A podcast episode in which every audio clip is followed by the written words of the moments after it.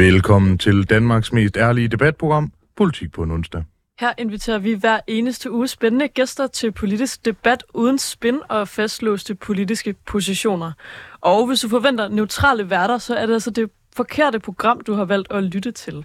Ja, for mit navn er Simon Fendinge, og jeg er landsformand for Liberal Alliances Ungdom, og i dagens anledning på baggrund af dagens tema, også rigtig meget fra Jylland. Ja, jeg hedder Nicoline Prehn, og er faktisk også fra Jylland, øhm, men nu øh, folketingskandidat for Socialdemokratiet i København og aktiv i DSU. Og den næste time skal vi udover for afgjort, hvem af Nieren og Michael Jøden, der er den bedste hiphopper, også bruge tid på at dykke ned i noget, der virkelig har fulgt i ugen, der er gået, nemlig CO2-afgift på landbruget. Ja, og til at gøre det, der har vi altså fået besøg af to virkelig skarpe gæster, nemlig jeg to, uh, Sebastian Schwartz, folketingskandidat for Socialdemokratiet og uh, aktiv i DSU. Velkommen til dig.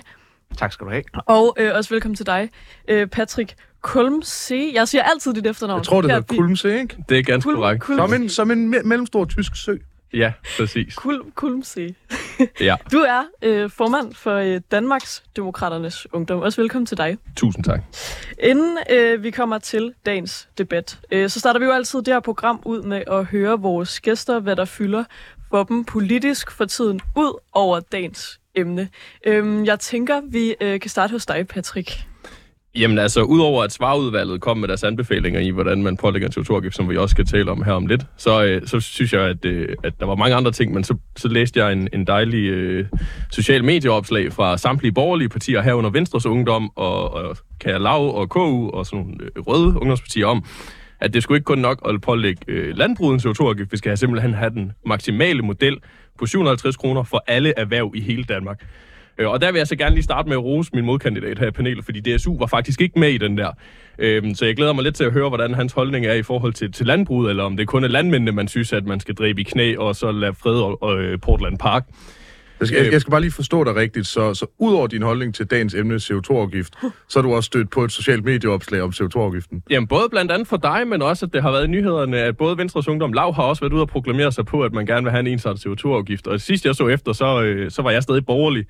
Øh, og der tabte jeg sgu lidt, øh, lidt, øh, lidt, lidt, øh, lidt kæben, da jeg så, at alle borgerlige partier næsten øh, køber ind på, på en socialistisk dagsorden. Har du nogensinde overvejet, altså, det, det er jo den gode gamle regel, at hvis man kører på motorvejen og synes, alle andre kører den forkerte retning, så kan det jo være på et eller andet tidspunkt, man skal overveje, om man er spøgelses. Eller er det måske bare fordi, at nogen de har blevet så storbyspolitikere, at de taber øjnene for bolden? Fordi det her problem, det er, at det rammer landdistrikterne meget hårdere, end det rammer storbyerne.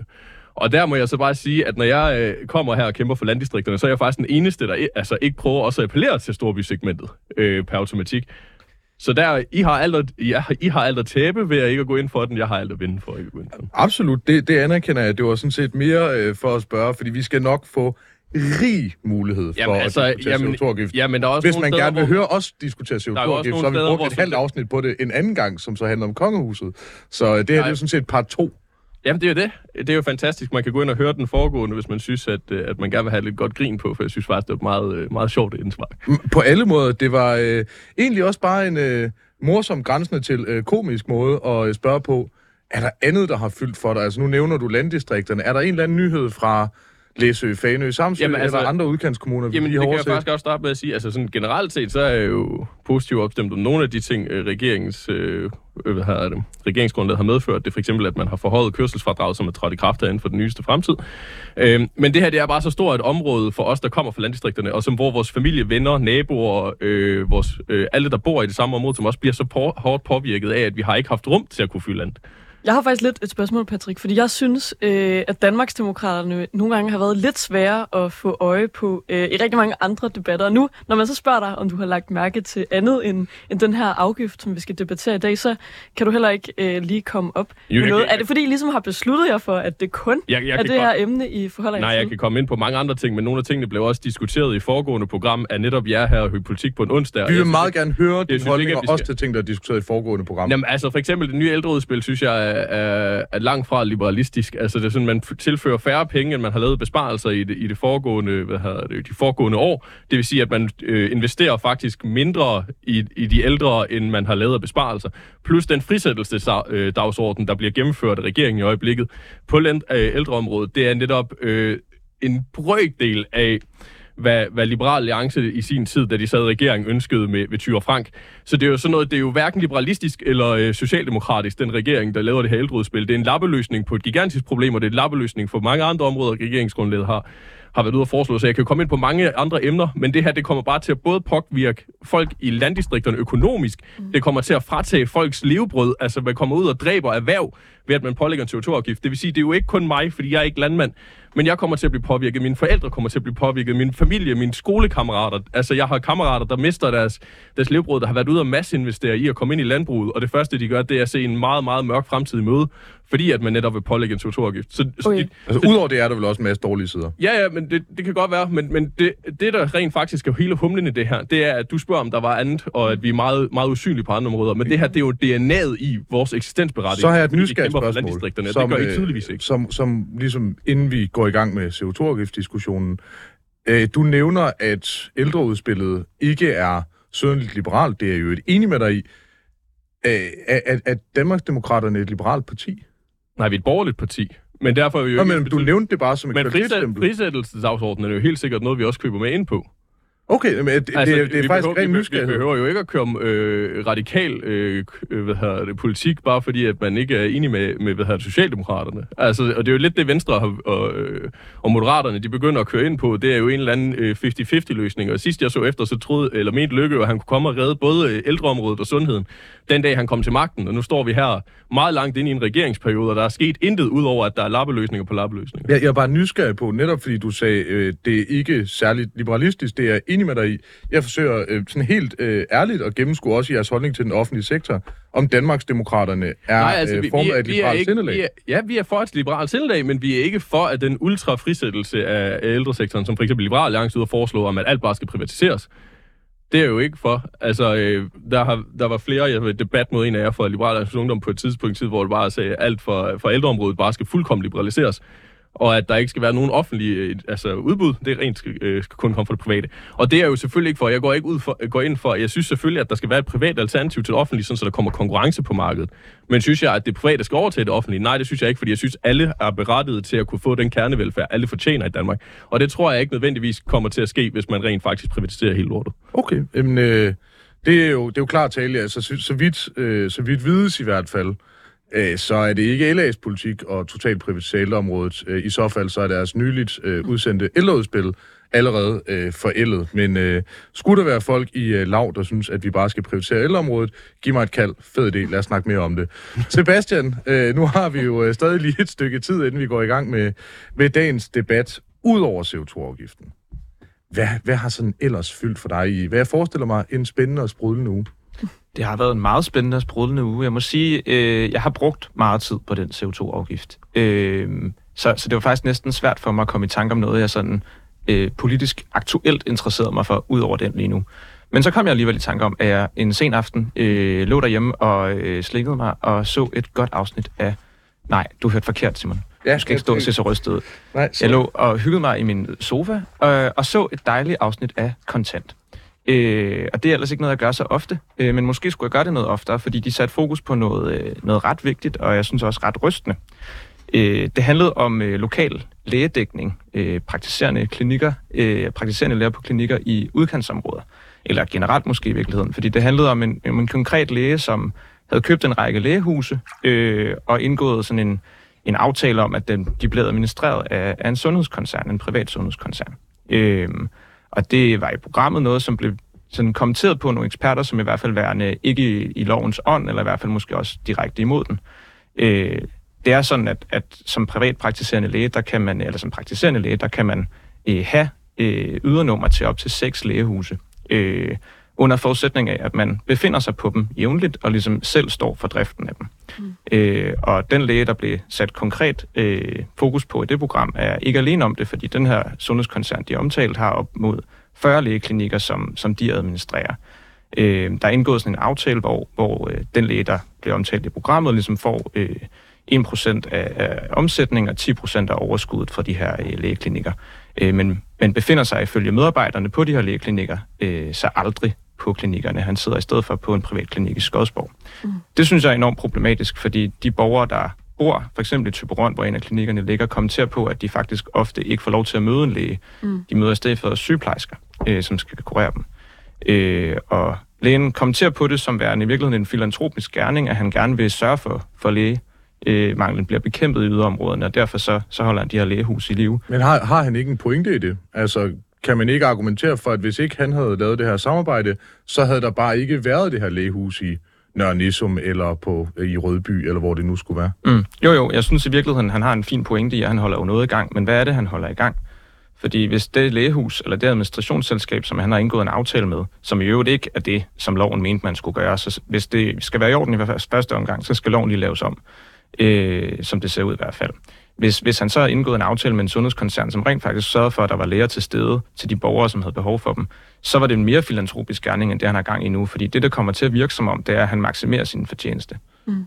Så hvis, øh, fordi jeg tror, jeg er meget enig med dig på den her, Sebastian. Jeg har også øh, fulgt lidt med i det, men hvis vi lige skal sådan have lytterne med, vil du så sige, at det er et problem, fordi udelukkende det her med, at der så ikke rent faktisk er en læge til stede, og det bliver sådan på en eller anden måde lidt falsk sat op, at man tror, at der er et lægehus, og så er der i virkeligheden kun sygeplejersker, man kan få behandling af, eller, eller er problemet øh, i højere grad, at, sådan, at man går imod øh, reglerne? Øh, Altså lad os sige, at han sørgede for, at der faktisk var ansatte læger ude i lægehusene, men han ikke selv var til stede, og det var hans praksis. Vil det være problematisk? Eller lad os sige, at han, han dækkede, kom rundt, var vildt hurtig, rejste rundt i landet, behandlede øh, folk i yderområderne. Vil det så være okay? Hvis han, hvis han selv kom rundt og var på de lægeklinikker. Hvor, hvorfor er det re- relevant, jeg skal bare lige være med, at han er en del af det? Så længe der er læger, hvor, hvorfor er det, altså for min skyld, så kan det være Duffensmert, der er alle lægeklinikker. Det relevante er vel, om de kan få lov til at møde en læge.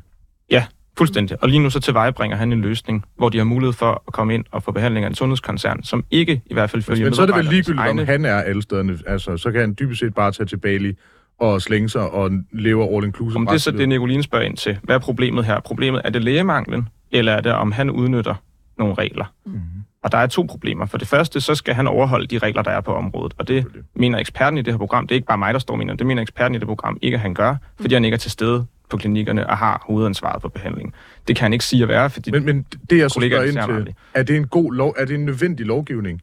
Jeg, altså, jeg forsøger at kondensere sådan helt mm. klart. Hvad er, hvad er den grundlæggende problemstilling? Er det, at nogen tjener penge på det? Den grundlæggende problemstilling er, og det er det eksperterne i programmet selv udtaler, at hvis det er op til private sundhedskoncerner at drive de her private lægeklinikker, så kan der, og det er derfor, man har lavet den lov, og for eksempel ikke bare frigivet det, sådan så alles lægehus kan køre alle de her klinikker privat, men at der skal være en konkret personlig læge tilknyttet, det er, at sundhedshensyn kan blive trængt i baggrunden af økonomiske hensyn. Og det kan man forsikre sig imod ved at have en konkret læge personligt knyttet op på øh, lægeklinikkerne, fordi de har afgivet lægeløfte. Okay, så, så der, er ikke der er ikke noget, der tilsiger, at en øh, privatpraktiserende læge med en klinik, uanset om det er i yderområder eller ej, øh, at der er nogle profithensyn, der kan trumfe noget? Ja, det kan der jo sagtens være, men de har jo afgivet løfte på det modsatte. Jo, jo, men ja, der, altså... Det, du, du det har alles lægehus bare ikke. Nå, og det er vigtigt at understrege det ikke, fordi jeg står og forsvarer øh, private koncerner. Min pointe er bare, nu siger du, at den her øh, onde, onde koncern, øh, som jeg forstår det, øh, har nogle profithensyn, som træder i forgrunden.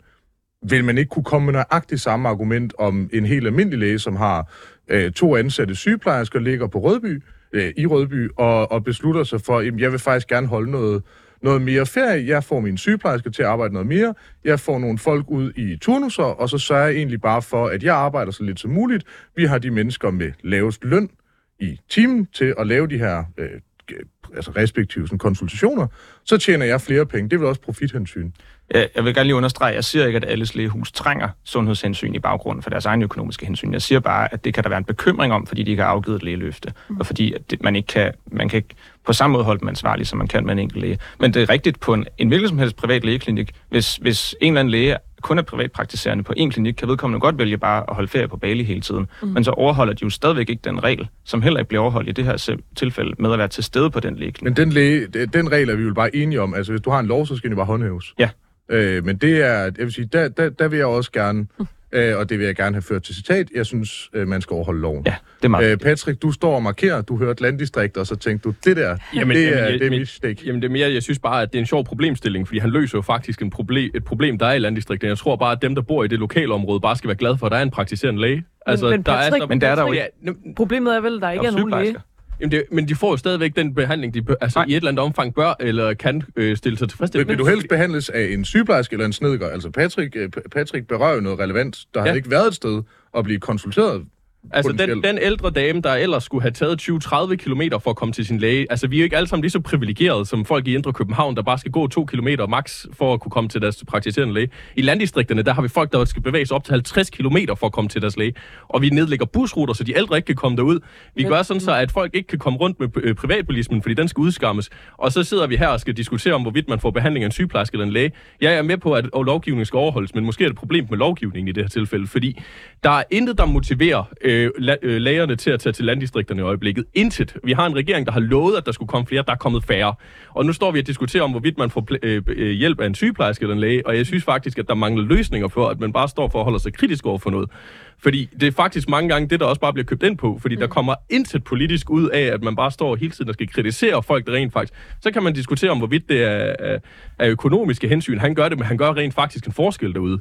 Øh, om du får behandling af en sygeplejerske eller en læge i det her tilfælde. Der, jeg, jeg har selv fulgt op i den sag for tidligere, og det er jo ikke fordi, det er patienterne, der nødvendigvis har stået og klaget. Det er jo fordi, at der er nogen, der har fået ondt i røven over, at der er nogen, der bryder loven.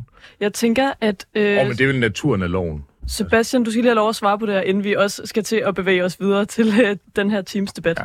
Jeg synes, udover at der er et, et potentielt lovbrud på, øh, undergang, øh, eller i vej- undervejs, så, så, så synes jeg, at det reelle problem i det her faktisk er, at, at når den her mulighed eksisterer i et eller andet sådan vakuum mellem noget lovgivning og nogle paragrafer, at man kan gøre det her, at man kan have en sundhedskoncern, som administrerer 40 lægehuse, mm. blandt andet i yderområderne, hvor de ikke sørger for, at der er den lægedækning, de har givet, sagt, at de vil give lov til, så dækker det over problemet.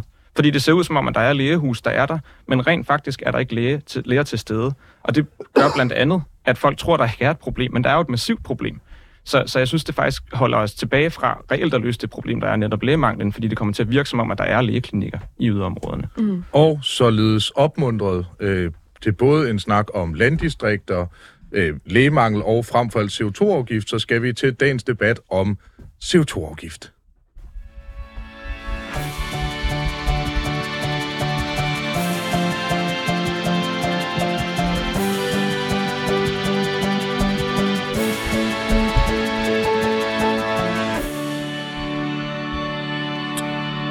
Du lytter til Politik på en onsdag med Simon Fendinge og Nicoline Prehn, hvor vi i dag har besøg af Sebastian Schwartz. Du er folketingskandidat for Socialdemokratiet og aktiv i DSU. Og Patrick Kulmse, formand for Danmarks Demokraternes Ungdom. For præ- præcis en uge siden, onsdag den 21. februar, øhm, der præsenterede ekspertgruppen for en grøn skattereform en længe ventet rapport med tre hovedmodeller for en ny og ensartet CO2-afgift på landbruget, som alle har det til fælles, at de skønnes at kunne indfri 2030-målene, samt lægge fundamentet for en langsigtet klimaregulering på vejen mod klimaneutralitet i 2045. Og den her ekspertgruppe for en såkaldt grøn skattereform blev nedsat i 2021 af Socialdemokratiet, Venstre, Radikale Venstre, Socialistisk Folkeparti og Konservative. Ekspertgruppens formål var at præsentere en CO2-afgift, der kunne indgå som et afgørende middel til at indfri 70%-målsætningen i 2030, under hensyn til, til klimalovens guidende principper, som blandt andet går ud på, at man ikke alene bør se på klimaeffekter, når man designer politik, men også bør tage hensyn til beskæftigelsen, den sociale sammenhængskraft, omkostningseffektivitet og at Danmark ønsker at være et forgangsland, hvad end det så betyder. Ja, og nu har den her ekspertgruppe altså præsenteret deres arbejde, som øh, har været flere år undervejs. De tre modeller, som ekspertgruppen anviser, øh, kombinerer på forskellige vis en afgift på drivhusgasudledninger mellem 250 og 750 kroner per ton med fradragsmuligheder og tilskud, der kan finansieres via omlægning af landbrugsstøtten. Modellerne forventes at kunne reducere udslippet med mellem 2,4 og 3,2 millioner ton CO2 fuldt indfaset i 2030. Michael Svare, som har stået i spidsen for ekspertgruppen, udtaler på Skatteministeriets hjemmeside følgende. Hvilken model man foretrækker vil være et politisk valg. Fradrag og tilskud kan fortolkes som samfundets pris for at reducere den økonomiske belastning på landbruget og adressere risikoen for lækage. Og rapporten forholder sig både til udledninger fra husdyr, gødning, skovbrug og fra kulstofri landbrugsjord. Ja, det er en sætning med et fuldstændig urimeligt højt ligestal, ligesom den inddrager mulige effekter af teknologisk udvikling. Modellerne strækker sig fra en såkaldt hård afgift på landbruget på 750 kroner per udledt ton CO2 til en mere lempelig model, hvor landbruget kun skal betale sølle 125 kroner per ton. Det er jo et greb i lommen. I alle tre modeller anbefaler eksperterne desuden at supplere afgiften med tilskud til landbruget. Ja, og nu har vi også her i studiet besøg af to mennesker, der virkelig, tror jeg, har dykket meget ned i de her tre modeller. Øhm, hvis vi starter med øh, ikke at gå konkret til modellerne, men i stedet at spørge ja eller nej, skal der så overhovedet være en CO2-afgift på landbruget? Sebastian Schwartz? Ja. Patrick Kumse? Meget simpelt, nej. Øhm, så synes jeg... Øh, tak for et rigtig dejligt program. Det var en time. Øh, kan vi eventuelt måske få en... Ja, men det, det er også virkelig urimeligt først at bede om at komme med et ord, så at sige, det er skuffende, jeg er så kortfattet. øh, det er, fordi vi er simpelthen vant til øh, politikere. Ja, og det er, det er sindssygt det, godt. Det. Havde, vi havde bare ikke forventet, mm. øh, at det ville blive så nemt. Jamen, altså, øh, men, jeg, jeg men Patrick, jeg ved, du er helt ufattelig indigneret over det her. Så meget faktisk, at vi jo brugte de første timer på os at tale om det. Patrick, hvorfor er det her så frygteligt dårlig en idé? Jamen altså, for det første, så synes jeg, det er klimanationalisme af, af, øh, af værste skuffe. Men jeg vil gerne faktisk lige starte med at sige, at det er faktisk overraskende, at Socialdemokratiet her står og siger ja, fordi at i regeringsgrundlaget, der står, at det ikke må koste arbejdspladser inden for landbruget, og alle tre modeller, der er blevet præsenteret, koster arbejdspladser inden for landbruget og flytter arbejdspladser til udlandet. Det vil sige... Patrick, kan du lige, hvad er klimanationalisme? Klimanationalisme, det er, at når du kun øh, ønsker at pynte på danske tal, i frem for rent faktisk at mindske den glo- øh, globale udledning. Det er men, men, men, men, men anerkender du en CO2-afgift på landbruget alt andet lige, uanset om der så er en, det der hedder en lækageeffekt, altså at øh, det, noget af vores produktion i stedet rykker til udlandet, anerkender du det, det alt andet lige vil, redu, øh, vil reducere den samlede produktion af eksempelvis kød- og mejeriprodukter? I Danmark? Øh, generelt. Øh, jeg vil gerne anerkende det for Danmark, fordi at det eneste, der rent faktisk kommer til at påvirke, det er, at produktionen flytter til udlandet. Det vil sige, at det er udlandske producenter, der øh, udleder CO2, og ikke danske producenter. Jamen, jeg det er det mere, mener du, der er en lækageeffekt på 100%? Mener du, at hver gang der er en arbejdsplads, der ryger i Danmark, at den så rykker til Polen, Tyskland, Brasilien? Nej, men der er åbenbart nok til, at der er flere professorer i, i Danmark, der rent faktisk arbejder inden for agriculture, der har været ude at sige, at den der øh, hvad det, udledning, der øh, man, man mindsker i Danmark, mm. rent faktisk øh, som minimum vil være den samme, fordi den vil flytte til udlandet, eller faktisk kunne gå hen og blive forværret, fordi at udlandske producenter netop ikke fokuserer lige så meget på og nedmindske CO2-aftryk. Nu hvor du snakker klimanationalisme, så den... Altså, du siger, det er så ikke øh, os, der skal ind og gøre det, fordi vi rykker bare øh, produktionen til udlandet. Jeg kunne forestille mig, at samme argument vil gøre sig gældende i Polen eller Slovenien, Jamen, eller men, for lidt skyld men, på det er Tahiti. Altså, hvis ikke os, hvem så? Hvorfor skal det være landet, der rent faktisk er blandt de mest førende inden for øh, grøn og bæredygtig produktion på landbruget? Altså, hvis man kigger Hvor, på... Hvorfor ikke lige netop dem? Fordi at netop, at hvorfor skal vi mindske øh, den generelle øh, hvad hedder det, CO2-udslip i Danmark, og så rent faktisk forværre resten af verden? Vi eksporterer så meget kød til udlandet, som rent faktisk øh, har et bæredygtigt alternativ, fordi de får dansk produceret kød. Det er endda mere bæredygtigt, at vi transporterer det til Polen eller til udlandet generelt set, end at de rent faktisk producerer det selv, fordi de kan ikke øh, producere det lige så bæredygtigt. Og det synes jeg er fuldstændig tankevækkende, at vi så skal nedlægge danske arbejdspladser i vores landdistrikter. Fordi jo, der er også fremlagt her, at det, at det ikke vil mindske den generelle øh, have det, beskæftigelse på, på landsplan. Men det er fordi, at man skal tvangsflytte folk fra landdistrikterne ind til storbyerne. Og jeg ønsker kraftedet med ikke at bo i, i en storby. Altså, du tænker simpelthen, det er sådan en false flag-operation fra regeringens side? Hvor, de, hvor det, de i virkeligheden gerne vil, det nej, er at rykke nej, nej, nej, gode, nej, almindelige, nej. jævne danskere, som Inger Støjberg, det, det er ind, fordi, at hele vejen er... ind i hendes i øvrigt øh, pæne lejlighed på Nyhavn, som hun havde i forvejen. Det er fordi, at man bliver nødt til at tilgodese både folk, øh, altså man gerne vil tilgodese folk i byerne, der har råbt op for, at man gør ikke nok for, for klimaet generelt set. Og den er jeg helt med på, at man ikke har gjort nok. Men hvorfor er det så altid alle os andre, der skal, der skal koste danske arbejdspladser? Vi burde investere og udvikle og ikke afvikle dansk landbrug. Og jeg tror heller ikke på, at vi skal afvikle andre danske virksomheder ved at pålægge dem en unødvendig CO2-afgift. Øh, Sebastian Schwarz, er du nervøs for, at man kommer til at afvikle dansk landbrug, hvis man indfører en CO2-afgift? Det kommer jo øh, strengt taget til at handle om, hvordan man indretter den, men nej. Altså, det siger tallene jo sådan set også. Øh, hvis, vi, hvis man rent faktisk skal kunne stå her og i ramme alvor sige, at vi afvikler dansk landbrug med en CO2-afgift, så betyder det jo øh, for eksempel, at, at, at der ikke er nogen, der kan få lov til at arbejde i landbruget længere. Og sådan kommer det jo ikke til at være. Selv i det aller, i, for landbruget at se grældeste tilfælde med model 1 med de her 750 kroner, så er det, så er det 8.000 mennesker, der kommer til at finde anden beskæftigelse. Det kan lige så godt være ude i de landområder, som de allerede bor i. Det behøver sådan set ikke være i byen. Men, men Sebastian, det argument, øh, vil jeg sige, det, det synes jeg, man har hørt en del, men er det fundamentale problem ikke, hvis der er noget, de sidste 50-60 år har lært os, så er det i det scenarie, de mister deres arbejde øh, i øh, vandkants Danmark, jamen det er nø- nødvendigvis svært at, at finde noget andet at lave, og derudover, hvis du først har øh, investeret en gård, forskellen er, hvis du er altså sygeplejerske, kan du godt finde job som socioassistent. Hvis du tilfældigvis også skal afdrage på en gård til altså 20, 30 eller 40 millioner, så, så er det meget svært lige at omstille sig fra den ene dag til den anden. Ja, og derfor er det også vigtigt, at vi sørger for, at det er meget få mennesker, som, som kommer til at stå uden for beskæftigelse. Men hvis man lytter til svarudvalget selv, så siger de, at de mennesker, der bliver i landbruget uden for beskæftigelse, kommer til at være det i en kort periode. De kommer til at finde beskæftigelse igen. Det er jo naturen af fuld beskæftigelse, men ikke desto mindre, så kommer der vel også en tid, hvor vi ikke har fuld beskæftigelse i Danmark. Helt sikkert, helt sikkert. Men lad mig så bare lige holde fast i, øh, jeg synes, vi fik, øh, Patrick sagde mange ting, og, og jeg synes, det er ret vigtigt, at vi forholder os til de tal, som svarudvalget kommer med. Mm. For eksempel, at det, det i mine øjne er meget lidt faktabaseret at stå og sige, at, at, at fordi det er det, jeg hører dig sige, Patrick, at, at man har en lækageprocent på 100 procent. Det, ej, det sagde jeg ikke. Det, det må du godt lige rette sætte dig selv på. Jeg sagde ikke, at der var en lækageprocent på 100%. Jeg siger, at det er ikke mig, der er kommet med tallene. Det er professorer, der selv har fremlagt deres egen vurderinger og analyser af, af hvordan en CO2-afgift vil påvirke. Og det er dem, der går ud og siger, at det vil være det. Jeg har ikke sagt noget. Jeg kommer med statistikken. okay, helt sikkert. Hvis du så ikke tror på Men så kommer jeg med en anden på Aalborg statistik, og Aarhus Universitet, så er det jo dit. Bare, bare ren nysgerrighed, øh, bare for lige at kvalificere debatten. Øh, øh, hvilke professorer, øh, jeg kan se, du har et papir Ja, ja, foran dig. jamen, altså, Okay, Hvilke professorer er Nej, men jeg tænker, det er rimelig det er relevant lige at Jørgen høre. Olsen, øh, der er professor på, øh, hvad hedder det, øh, groøkologi på Aarhus Universitet. Det vil sige, at han arbejder inden for klimavenlige og... Og- øh, Kan vi bare, kan vi lige så det. alle lytterne lige er med, kan vi så lige få slået fast, øh, hvad er lækageprocent?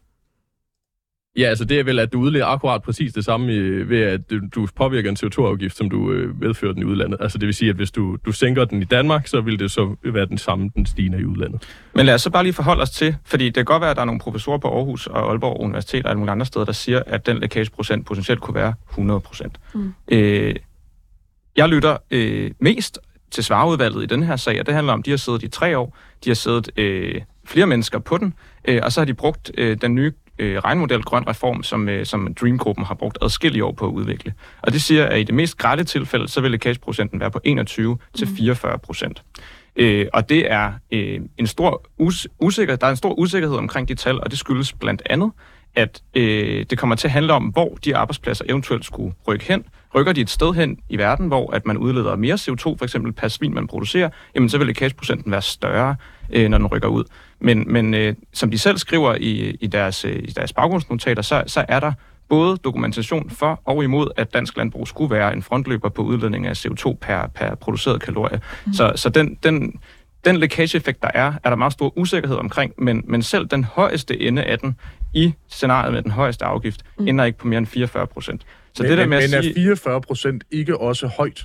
Jo, og derfor så, og nu har jeg jo ikke engang, jeg har, ikke- jeg har ikke fået sagt, hvad for en, hvad for en model, jeg kommer Nej. til at gå ind for. Jeg, jeg synes blandt andet, det er derfor, man skal overveje ikke, ikke at kigge på model 1. Fordi vi bliver nødt til at vise omverdenen, mm. at en høj lækageprocent ikke er vejen frem. Okay, og hvor peger du så hen? Hvilken model øh, vil du vælge, Sebastian Schwartz, hvis du øh, var regeringen? Hvis det skal være fuldstændig nørdet, så vil jeg vælge model 2A, som den hedder.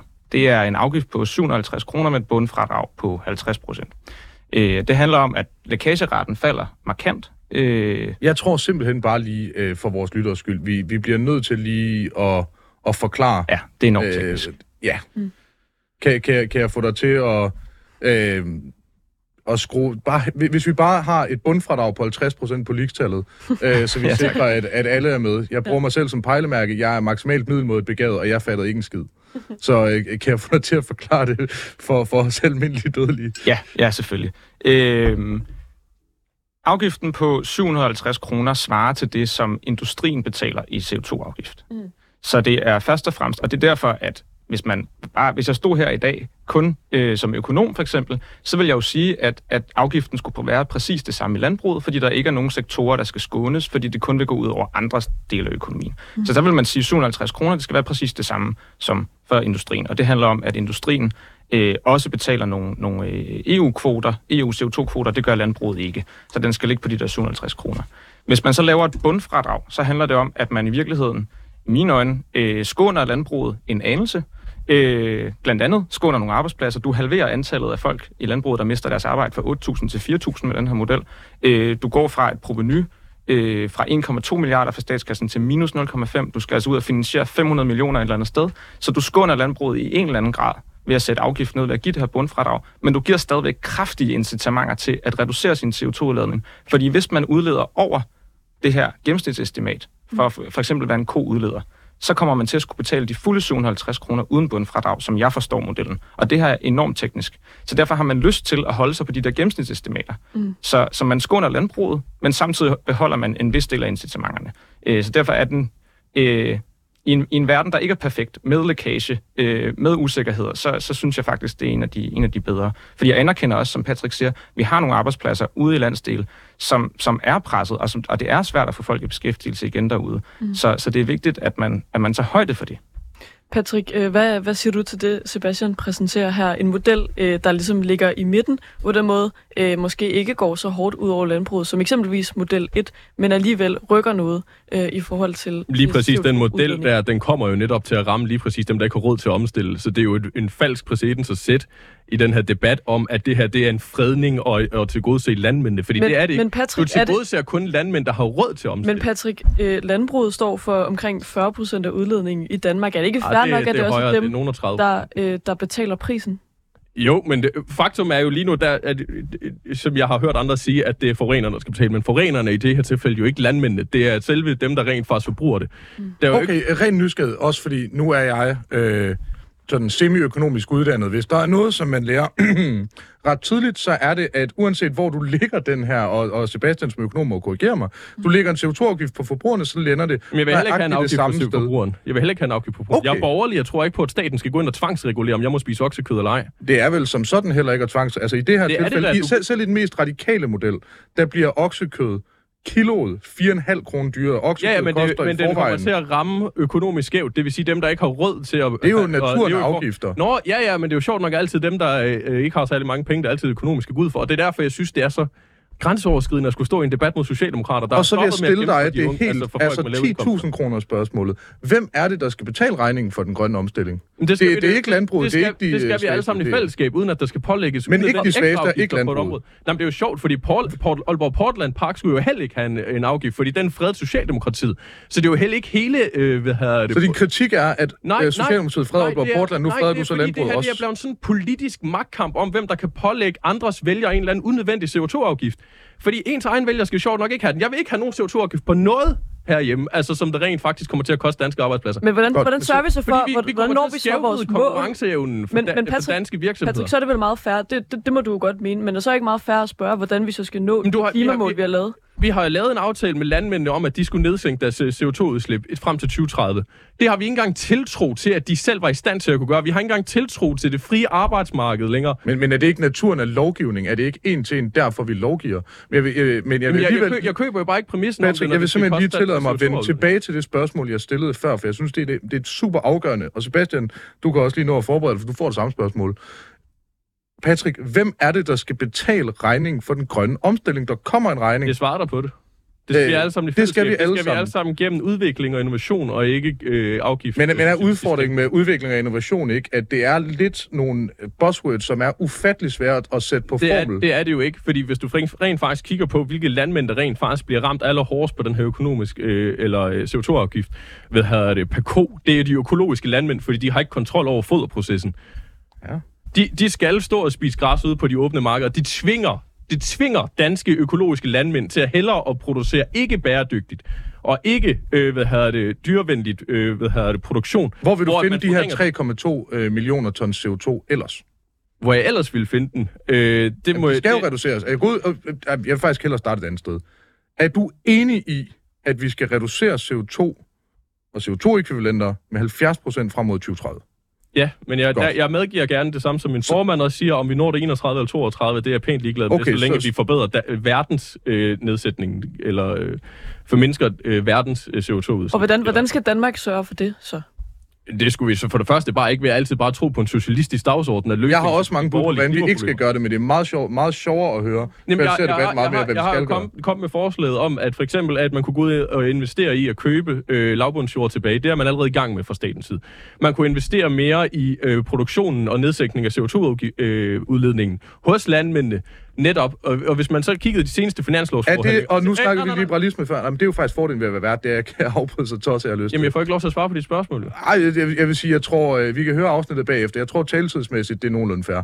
Øh, men nu, nu, snakkede vi, øh, nu, nu, nu snakkede vi borgerlighed før. Er det landmændene, eller er det staten, der skal lave de her investeringer i, øh, i, i landmændene? Vi kunne, vi kunne starte med at skære på alt den unødvendige økonomiske fordeling af vores, øh, vores offentlige sektor, sådan så vi rent faktisk fokuserede på kernevelfærd og på, på den grønne Nå, men, omstilling. prøv guderne skal vide, vi, vi to kunne lave så- et, så jo, et, et det- program det- det ene alene behøver- om besparelsesforslag, men det er det, bare det ikke det, jeg jo ikke at være det ene eller det andet. Altså, Ja, men- jeg ser men det som et både Hvem er det, der skal investere? Der skal bruges nogle penge. Hvem er det, der skal lave de her investeringer i dansk Jamen, altså landbrug? for det første, lige nu er i øjeblikket, der er det landmændene selv, der er i gang med at investere. Vi kunne måske give dem et økonomisk incitament, vi rent faktisk vi også med nogle offentlige midler efter. For, får de ikke allerede øh, 8 milliarder om året i landbrugsstøtte jo, men EU? det gør, Er ikke det, gør, det, gør, at det gør alle landmænd i hele EU. Hvorfor skal danske landmænd så være dårligt stillet end europæiske landmænd? Åh, men jeg går heller ikke ud fra, at det er den rumænske regering, som øh, laver investeringer for landmændene derudover. Nå, det var lige præcis min pointe. Det er jo, at de andre lande gør det ikke. Vi gør det. Det vil sige, at hvorfor skal vi så straffe danske landmænd, har- der rent faktisk... øh, Det er jeg faktisk glad for, at du spørger om. Og Okay. jeg, Nicoline, jeg bliver lige nødt til at holde fast på den her. Der er, det er to fundamentalt forskellige diskussioner. Den ene er, hvad vil du gerne gøre? Det ene er en dis- et CO2-afgiftsdiskussion. Det andet er, hvad vil du gøre Jamen, det for jeg jo ikke svare på før. Hvad vil du gøre for at få et mere bæredygtigt Danmark? Hvad vil du gøre for at nå målene? Du siger, at vi skal investere i de her landbrug. Jeg spørger, og det, det er sådan et relativt simpelt spørgsmål. Er det staten, eller er det landmændene, der skal bruge de her penge? Hvilken lomme skal pengene tages fra? Det har jeg jo svaret på tre omgange nu, men jeg siger det gerne igen. Det er staten i fællesskab. Det er os alle sammen i fællesskab. Og det skal ikke pålægges en ekstra afgift. Vi skal bruge nogle af alle de øh, skatter og afgifter, vi allerede i forvejen får ind til at investere tilbage i, at vi får en mere bæredygtig produktion.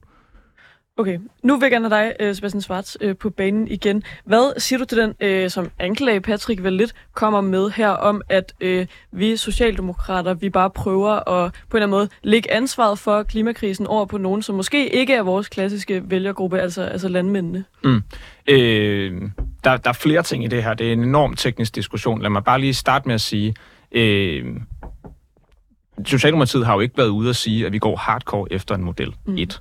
Hvis man gjorde det, så, så synes jeg måske, Patrick vil gå hen og have en pointe. Mm. Fordi man, man ikke forholder sig til de samme ting og de samme balancer, som man forholdt sig til, da man lavede industri, eller, hvad hedder det, CO2-afgiften på industrien. Mm. For der kiggede man netop på, okay, er der dele af de erhverv, vi pålægger afgift nu, hvor det, at de får en CO2-afgift, bringer så høj en lækageeffekt, eller bringer så stor nedgang i beskæftigelsen, at det faktisk ikke længere er et eksempel til efterfølgelse. Sebastian, har Patrick ikke en anden pointe? Øh, når Patrick han siger, at altså, det rammer socialt skævt. Sidst jeg tjekkede, er Socialdemokraterne i hvert fald på partiet, på, på, på, partiet, øh, på papiret et arbejderparti. Mm. Altså, de, de mennesker, som nu får svært ved at lave bolognese eksempelvis, det er jo de mennesker, der har mindst. Hvad vil I gøre for at undgå det, hvis noget? Hvis man kigger på de beregninger, som Svarudvalget laver i den der grøn reformmodel, så vil det ikke bidrage til, at uligheden stiger. Det handler blandt andet om, at det er 4,5 kroner stigning per halve kilo oksekød øh, ved model 1-løsning, altså den, den højeste afgift, som Anerkender igen du, at 9 ikke kroner, advokerer 9 for. kroner kiloet for eksempelvis en enlig mor med to børn, øh, hvis du skal lave bolognese, at 9 kroner kiloet også har en betydning? Gennemsnitsdanskeren vil få en øget udgift til oksekød på 100 kroner om året. 100 kroner, det afhænger vel i vid udstrækning. Nu er det jo sådan med gennemsnit, at der, altså, øh, jeg tror for hver gang, at jeg findes i en statistik, så skal der findes en 20-30 vegetar for at, at opveje det. Mm. Altså, er der ikke en, en grundlæggende regel om, at altså, det bliver dyrere for nogle mennesker? Jo. Og de mennesker, som man i øvrigt argumenterer for at give flere penge, eller i hvert fald undgå at give færre penge, jamen, altså, I pålægger dem jo en ekstra udgift. Ja, ja, det er jo heller ikke kun oksekød, altså mælk stiger der 60 øre øh, literen også. Så, så jo, jo, der er der nogle prisstigninger, det svarer jo til, til knap 40 kroner. Hvad har I tænkt jer at gøre for, at de mennesker, der har svært ved at købe flyverdragter til deres børn, de, øh, øh, altså, som nu skal bruge ekstra penge på bolognese, for at de rent faktisk kan komme igennem det? Jeg kan jo ikke udtale mig på hverken Socialdemokratiets eller regeringens vegne. Ej, men så nu spørge men, dig. øh, men jeg spørger, jeg, jeg taler bare lige for mig selv og siger, mm. Det som DSU blandt andet har skrevet i det landbrugsudspil, som jeg er hovedforfatter på, mm. øh, det er blandt andet, at man bør kigge på momsen for øh, mindre CO2-udledende øh, fødevarer. Differentieret moms. differentieret moms. En idé, rigtig mange økonomer synes er, noget, er et, en forbandet dårlig idé, og den simple årsag fuldstændig umulig at håndhæve. Hvis man er i tvivl om det, så skal man kigge på den flere milliarder dyre retssag fra øh, England om Jaffa Cakes, hvorvidt det er en kiks eller en kage, og det kan jeg afsløre, det er en overraskende kompleks juridisk diskussion Ja, Ah, men, relativt men, til... men Simon, hvad- øh, differentieret moms fungerer rigtig mange andre steder i Europa. Jeg kunne godt tænke mig at høre dig, Sebastian. Har du en smertegrænse? Er der et, et sted, hvor du tænker, der bliver oksekødet for eksempel så dyrt, at øh, folk ikke længere kan være med, at den enlige mor for eksempel ikke længere kan være med og købe oksekød til at lave øh, spaghetti kødsovs til sine børn? Er der en smertegrænse? Lad, lad mig lige starte med at sige, at, at det vil jo være, være virkelig underligt, hvis vi lavede en CO2-afgift, som ikke fik prisstigninger på kød. Mm. Altså, det er jo en del af effekten. En del, del af, af den, den, den, ned, ned, øh, hvad hedder det? Øh, den nedgang i CO2-udledning, der sker, er jo for, som følge af en priseffekt på oksekød, der får folk til at købe mindre af det. Mm. Det, er jo, det er jo det, landbruget øvrigt selv efterspørger incitamenter. Det er nu det, forbrugerne også får, så det er jo en del af, af løsningen, at, at prisen skal stige. Er der en smertegrænse? Det er der helt sikkert. Det er der helt sikkert, men vi kommer slet ikke i nærheden af den i mine øjne, med 100 kroner om året for gennemsnitsdanskeren. Men så kan man jo så øh, spørge igen, hvor, hvor høj er det? Og, altså bare roligt, du behøver ikke øh, have en på decimalen. Hvad, hvor høj er din smertegrænse? Jamen Er det det, 20 kroner? Er det 30 Hvor dyrt skal et kilo oksekød være? men det, jeg synes slet ikke, det, det er relevant at diskutere, fordi ingen af, ingen af modellerne Okay, men det er jo det. igen, og, og det er anden gang, jeg simpelthen nævner det, det er simpelthen øh, en appel til, til min egen øh, fede titel som radiovært.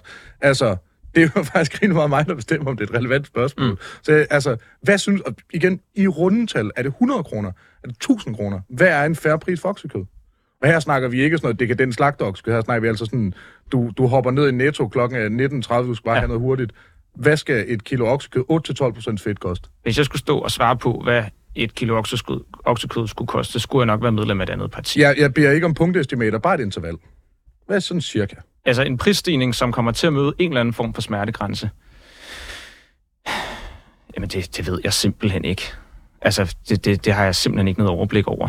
Man kan sige, et eller andet sted, så bruger danskerne jo i dag, øh, og det er jo i øvrigt forskelligt på tværs af indkomstfordelingen, en langt mindre del af deres øh, andel af deres indkomst på fødevarer, end de plejede at gøre. Mm. Og jeg tror også på, at vi kommer til at skulle vende tilbage til øh, en tid, hvor, eller ikke tilbage til en tid, men vi kommer til at skulle se en tid i møde i hvert fald, hvor folk skal bruge nogle flere penge på de fødevarer, øh, som de skal, skal forbruge. Men, men hvis det kommer til at gå hårdt ud over nogen, så skal de kompenseres, ja. Okay, så, så der er ikke indtil videre øh, et sådan synderligt, tillader jeg mig at sige, Ja, klart svar på, sige. hvad, Ja, tak. hvad, det skal koste. Patrick, du står og markerer meget autoritativt. Ja. Øhm, en af tingene, det er jo, at inflationen har jo allerede gjort, at oksekød er steget markant over de sidste par år. Det vil sige, at hvis vi pålægger en afgift, uanset om det er bare 3 kroner, det kommer til at have så stor påvirkning for folk, der ikke har mange økonomiske midler til rådighed. Og når vi netop snakker øh, kompensation, så Sikkes Innovation har været ude og fremlægge tallene, hvad en CO2-afgift på 750 kroner, også ved den model, du taler om, vil komme til at på, øh, påvirke øh, landbruget og vores landdistrikter. Det kommer til at koste hun, mellem 100 og 160 milliarder kroner i aktiver inden for, øh, på, øh, hos landmændene og, øh, og i landdistrikterne, primært på landbrugsjorden. Det er 100-160 milliarder, som ved her det, ved her det, jeg synes, at man også skulle tage med i mente, når man står og taler om det her. For der er ingen kompensation. Vi ser minkerhvervet rent faktisk ikke engang har fået deres kompensation endnu, og nu står vi og sidder og skal snakke landbrug, eller dræbe landbruget endnu mere betydeligt. Vi har set ejendomsvurderinger, der har bragt folk i landdistrikterne i knæ, fordi de ikke har råd til at bo i deres egen boliger. Og nu tager vi simpelthen mellem fra 100 til 160 milliarder yderligere af folks værdier ude i, i landdistrikterne. Og jeg synes, det er grotesk, at man så både står og siger, at man kæmper for den lille mand, og man skal kompensere andre, men der er ingen, der gider at kompensere folk, der bor i landdistrikterne. Det er kun dem, der har, har ikke har åbenbart ikke har økonomisk midler til rådighed. Nu- nu jeg tænker jeg lige, at at hvis jeg står uden arbejde, så 160 har jeg ingen penge. De 160 milliarder, fordi Ja, 160 mellem milliarder... 100, hun, mellem 100 og 160. Jo, men nu tænker jeg, at øh, for, for din skyld, vi tog det mest, øh, mest radikale af, af forslagene. Mm. Øh, det, det svarer cirka til altså 6.000 parcelhus. Det er selvfølgelig meget. Jeg ved ikke, hvilket område du kommer fra, men parcelhus i Jylland er ikke så dyre. Øh, Jeg, jeg kommer fra øh, et parcelhus i Jylland, så jeg er meget glad for, at du, du pointerer. Øh, og jeg kan afsløre, at, at det her det er ved en pris på 2,5 millioner, hvilket ikke er fuldstændig skudt ved siden af for et parcelhus i Jylland. Er det det? Men- Nej, det er nok ungefær det. Okay, så med andre ord, endnu en gang, så vinder matematikken. Ja, men det er jo nok, fordi, vi ringer jeg, bare. jeg, jeg tager Men- gennemsnits, øh, gennemsnitsprisen også for Aarhus, og Aarhus er lidt dyrere end så. Ah, dumme Aarhus. Jeg synes, det er en rigtig fed by. Elsker Aarhus er også Kom en dejlig by. Men øh, øh, all that aside, det er, det er ren nysgerrighed. Altså, er det, er det ikke... Altså, nu snakker du om, jamen det kommer til at ramme landdistrikterne, og det, det er jo selvfølgelig øh, fair nok øh, et eller andet sted, at man synes, at de skal friholdes. Hvem Jeg vil, er jeg det? vil ikke have, at de skal friholdes. Jeg vil have, at der skal være lige vilkår for alle. Og når vi snakker om, at der kommer de til mennesker, at der være... betaler det her, er når, alle mennesker, der til, når spiser det kommer kød. til, at være så markant nedskær, altså, øh, nedskæringer i deres værdi, det er jo folk, der er gældsat til, til, øh, til knæene. Altså, de, de er jo under vand, fordi de skylder så mange penge, fordi de har t- lånt netop til landbrug. Synes du, CO2-afgift på industri generelt er en okay idé? Nej, Synes du, CO2-afgift på noget? Nej. Hvordan, ikke, ikke, hvordan ikke, skal vi ikke så det få, format af, hvordan, skal vi få de her En reduktioner? CO2-afgift kan man altid diskutere, hvis det var den samme for hele EU, øh, EU, men det gør vi ikke. Vi taler om, hvordan Danmark skal være et forgangsland. Jeg vil have danske arbejdspladser, ikke udlandske Okay, arbejdspladser. men Det er Patrick, derfor, må jeg, synes, må jeg spørge dig om noget så? Fordi vi så jo, øh, der er også blevet snakket øh, CO2-afgifter i EU-regi. Ikke? Der så vi store øh, traktordemonstrationer i Bruxelles. Øhm, altså, tror du, det er en mulighed? Vil du gerne have, at man laver noget fælles? Jamen altså, så længe vi ikke øh, øh, skævvider konkurrencen for europæiske landmænd, så tror jeg også, de andre landmænd, der er i protester ude i, i Europa, rent faktisk kunne se det. Problemet er bare, når man skal sammenligne med de franske, belgiske og tyske landmænd, det er folk, der alle sammen konkurrerer med det ukrainske marked, og de ukrainer er ikke øh, øh, ombefattet af de samme regler som det europæiske marked. Det vil sige, de bliver simpelthen udkonkurreret af deres konkurrenter fra uden for EU's grænser. Og så står vi her og diskuterer om, hvordan vi skal straffe danske landmænd endnu mere, end man allerede har tænkt sig at straffe tyske og franske landmænd. Ser du CO2-afgiften som værende en straf på landmænd? Ja, fordi det er jo en krigserklæring mod landmænd og vores landdistrikter. En krigserklæring? Det er det jo. Altså, når, når du nedlægger dan- eller arbejdspladser i landdistrikterne, Altså, jeg, jeg, jeg, jeg, det er jo en krigs- jeg, jeg, jeg kender ikke så mange mennesker, der bor i Gaza, men jeg vil sige, det er med en af de sløjeste krigserklæringer, jeg Nå, nogensinde men har altså, oplevet. Okay, nu, nu, Sebastian, er det, er det en krigserklæring, det her? Nej, og jeg, må gerne, jeg vil gerne lige starte med at anfægte de beregninger for SEGES, fordi de er enormt, enormt omdiskuteret. Det er økonomer, der har prøvet at genberegne. Krakas fagudvalg og så videre. Er Alle også mulige uenig med dem. Nu tænker jeg bare, at vi Ja, ja. holdt det er jo økonomien. sjovt nok alle dem, I bruger, som der er uenige. Det er, det er rigtig mange af de meget mennesker, som er af professorer. økonomer. Der er også Patrick. professorer, der har været ude og bakke Lad mig, øh, lad mig lige tale ud, Patrick. Det, de, de beregner frem til 60 milliarder i stedet for. Og ja, 60 milliarder er mange penge, særligt i det erhverv, der er så trængt som landbruget, så forgældet som landbruget er. Men lad mig bare lige starte med at sige, det er ikke en krigserklæring. Det er ikke en krigserklæring. I model 1-scenariet med 750 kroner i den landsdel, hvor landbruget fylder aller, aller, aller mest i Vestjylland, der kommer du til at have en nedgang i bruttoværditilvæksten på 1,1 procent. 1,1 procent. Det, det er i rundetal produktion. Ja, det er i rundtal produktionen. Det, de producerer. Hvis man skal være lidt grov. I, for resten af landet, der mener jeg, det er omkring 0,6 procent. Det er fordi landbruget fylder en meget, meget lille del. Det betyder jo ikke, at det kommer til at gå ud over nogle mennesker. Det gør det jo. Det gør det jo. Og det er jo derfor, det er jo derfor de har foreslået forskellige modeller, som vi kan benytte os af. Og det er der, der hvor jeg faktisk prøver at komme... Ja, vi prøver jo, det er også det, vi skriver i vores landbrugsudspil, at komme de landmænd i møde. Mm. Fordi det er hverken eftertragteligt for dem, at vi øh, gør det unødvendigt hårdt for deres erhverv at skulle lave en grøn omstilling. Det er heller ikke eftertragteligt for den grønne omstilling på global plan, at vi kommer til at lave en model i Danmark, som kommer til at gå meget hårdt ud af landbruget, fordi så kommer de andre europæiske lande ikke til at følge trop. Ikke til at følge trop. Men, men altså, har Patrick ikke alligevel, uanset øh, hvordan vi vender og drejer det, og, og guderne skal vide, det synes jeg faktisk er sådan, det, det er god public service, det er nok også derfor, vi får statskroner til det. Hvis du kigger på, hvad professorer, økonomer osv. generelt siger, så er der et overvejende flertal af dem, der er, der er enige i, at lækageeffekten er relativt begrænset, og det sådan set er en rigtig god idé. Jeg siger ikke, at der ikke findes andet, øh, men, men der er et overvejende flertal. Det er vi nødt til lige at, at, at slå sådan ret, ret hårdt fast. Når så det er sagt, er der ikke en grundlæggende pointe fra, altså fra Patrick i, at måske særligt i øh, disse lidt ustabile tider, at det er rigtig dumt at stille os dårligere, hvilket vi jo gør, end franske, tyske, rumænske, bulgarske osv. landmænd. Mm. Man kan sige, øh, det kommer til at gå ud over vores konkurrenceevne. Det er jo det, er jo det som lækageeffekten et eller andet sted betyder. Øh, hvis man skal være meget positiv og optimistisk omkring, hvad fremtiden måske kunne bringe, så kan man sige, at, at de andre lande i EU har jo forpligtet sig til præcis de samme internationale aftaler som vi. Mm. Så i virkeligheden kan det godt være, at der inden for landbruget sker en lækageeffekt, fordi Polen for eksempel overtager noget af vores svineproduktion. Det betyder, at Polens udledninger stiger, men de skal også overholde Paris-aftalen, så de bliver nødt til på en eller anden måde at sørge for at øh, reducere deres udledning andre steder. Så hvis man er positiv og tror på, at resten af EU-landene kommer til at, at opretholde deres... deres øh, Tror du det? ja, det bliver jeg jo nødt til. Nej, det bliver man ikke nødt til. Det er jo faktisk Jo, definitionen. det bliver jeg faktisk nødt til, fordi ellers så, så mister jeg øh, ret meget håb, og for eksempel lysten til at stå her i dag og Tro og håb fungerer kun suppleret af kærlighed. Patrick Kumse. Jamen, selvfølgelig er det en krigserklæring. Hvis du, det er jo ikke kun landbruget, det her kommer til at påvirke. Det kommer til at påvirke små lokalsamfund, fordi hvis landmanden lukker, så lukker alle følgeerhvervene i det landdistriktsområde også. Hvis, det, hvis befolkningstilvæksten, som allerede er utrolig meget faldende i vores landdistrikter, bliver yder, yderligere begrænset, fordi at netop de beregninger, som svarudvalget er kommet med, så flytter folk væk fra landdistrikterne ind til byerne, for at kunne fastholde beskæftigelse. Men, men okay, Patrick, Nej, nej, nej. Lad, lad, lad, os- lad, os- lad os policyudvikle. Jeg vil komme dig imod.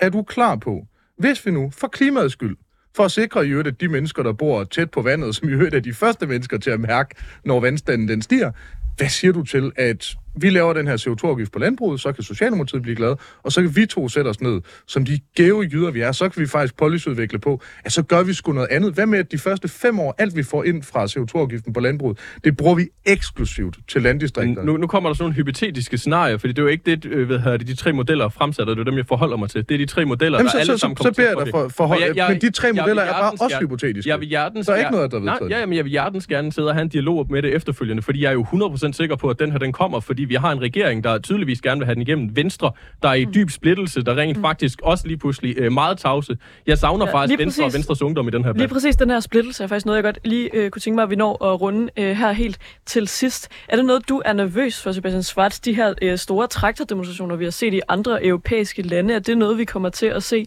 landmænd protestere øh, i Danmark? Øh, jeg er ikke sønderligt nervøs for, at vi kommer til for eksempel at se lastbiler som i Bruxelles, der prøver at køre politimanden ned og sprøjte den til med lort og sådan noget. Øh, det, det er nogle andre øh, tangenter, som, som det virker som om, at, at landbrugslobbyen Er det fordi på belgier er dårligere mennesker end danskere, at du ikke er nervøs for det? Øh, der var et interview med Agerskov-gruppen i Information i sidste uge, mener det var. Øh, Agerskov-gruppen er sådan en gruppe nede i Sønderjylland, der er stiftet for en 10 år siden af en række landmænd, som var øh, mildest talt provokeret over regulering af landbruget, som jeg forstår dem i hvert fald. Øh, og det foregik på Agerskov Kro, og hyggeligt, at der kom en kaffelettedrikkende informationsjournalist. Den moderne hvidstengruppen om noget. det må man kalde dem, hvis man er dernede fra i hvert fald. Øh, og til, til spørgsmålet om, hvorvidt de var i gang med at, at hælde benzin og diesel på deres, øh, deres traktorer og køre til, køre til byerne for at blokere veje, mm. så, så sagde de nej. Øh, vi kommer måske til at købe med nogle traktorer, men det kommer til at være for at lave et statement. Men, Ikke men, for men at blokere Sebastian, noget øh, og, altså, det bliver jo sådan meget hypotetisk og meget håbefuldt, og Mm. på den måde bliver det jo faktisk et rigtig rart program. Ja. Men øh, det skal Simpelthen også være lidt dystert en gang imellem, og det er simpelthen, tror jeg, derfor jeg også er ansat. Øh, når man, altså nu kan jeg jo huske fra sidste program, hvis jeg husker nogenlunde rigtigt, du, bor, du er fra Gentofte eller sådan noget, ikke? For Gladsaxe, som jeg stiller op Gladsaxe, igen. sorry. ja. Du stiller op i Gentofte, så er ikke Godt helt galt. husket. Tak skal du have. Øh, husk at stemme på Sebastian, hvis man har den slags tilbøjeligheder. Jeg kan bare konstatere, der hvor jeg kommer fra, i øvrigt også der, hvor Patrick øh, kommer fra, selvom det ikke er samme sted, der er altså nogle mennesker, som mm. mister deres altså, levegrundlag. Der er mennesker, der fryser inde med altså, gårde til 30 eller 40 millioner. Der er altså 160 milliarder i aktiver, der ryger. 60. Øh, 100 til 160, ja. Hvad, hvad er det, jeg hører? Ja, Ja, ja, 100 og- til og- 100. og- Sikkes, jeg siger 60, hvis man tror på resten af økonomien. Så lad os sige Ja, 60 ja. milliarder. I- Igen, det er jo, 60 det er jo til 160. fantasillioner, det er jo andres antal. Øh, kan du ikke godt se, at mennesker, der mister deres levegrundlag, uden nogen mulighed for at vende tilbage, folk, der har været landmænd i tre, fire generationer, folk, der ikke har taget en mm. uddannelse, kan du ikke godt se, at de her mennesker, de, de kan altså blive presset til en situation, hvor de er nødt til at gøre, i mangel på et bedre ord, aktiv modstand? Øh, det kan da godt være, at de når derhen. Jeg tror, før jeg har tænkt mig at blive bekymret over det, så vil jeg hellere lade mig bekymre over, øh, at, at de risikerer, som de jo gør nu aktivt, at, at tale den her CO2-afgift så langt ned under gulvbrædderne, at det ikke bliver til virkelighed. Altså, er det, jeg skal bare lige forstå, er det tonen i debatten, der er et problem? Før Nej, det er ikke tonen, det er de tal, man lægger frem, og det er den, det er den øh, jeg synes, arrogance over for de ting og de estimater, som økonomer for eksempel kommer frem til, som er bekymrende. Fordi, fordi hvis vi skal i mål med den 70% reduktion, så skal landbruget overholde blandt andet bare den landbrugsaftale, der er blevet 21, hvor de skal reducere med 55-65%. Og det kommer de overhovedet ikke til overhovedet ikke til, hvis man alene tror på, at de for eksempel skal, skal gøre det via pyrolyse, som, som den sidste model 3 blandt andet lægger op til, at man nærmest skal basere øh, størstedelen af alle udledningsreduktionerne på. Og jeg Det afbryder dig jamen, simpelthen kommer de der. Det er, det er rent Klim Kærsgaard, det her. Det er, det er et hard talk-program. Øh, Patrick, det her det er en vild udfordring. Du har 12 sekunder. Øhm, jeg håber faktisk, at de kommer til at demonstrere, fordi vi står enegang i Danmarksdemokraterne på den her sag. Og jeg, og jeg, Okay, du får lige yderligere 10 sekunder. Jeg kan sgu godt korte, uh, korte en afslutning af. Du håber, de kommer til at demonstrere. Ja, selvfølgelig gør jeg det, og jeg håber da selvfølgelig ikke, at de kommer til at gøre det voldeligt, men jeg håber da sy- tydeligt, at de kommer til at signalere om, at det her det er så et frontalangreb mod deres eksistensgrundlag. Kommer du til At tage initiativ til, at der bliver øh, arrangeret Nej, jeg kommer ikke til at være initiativ, fordi så hvis der opstår voldeligheder, så er det mig, der skal stå til mål for det, ligesom man så ved Trump. Og Hvis nej, jeg der opstår voldeligheder, det er, øh, det er så ærgerligt, at er den her ikke kommer noget tidligere. Hvor er det virkelig ærgerligt, at det, den her kanal også sender nyheder. Men øh, når så det er sagt, så vil jeg sige tusind tak. Patrick Kulmse, Sebastian Schwartz, tak fordi I kom. Vi hedder Nicoline Prehn og Simon Fendinge. Husk at støtte jeres lokale landmand. Om ikke andet, så støt 24-7.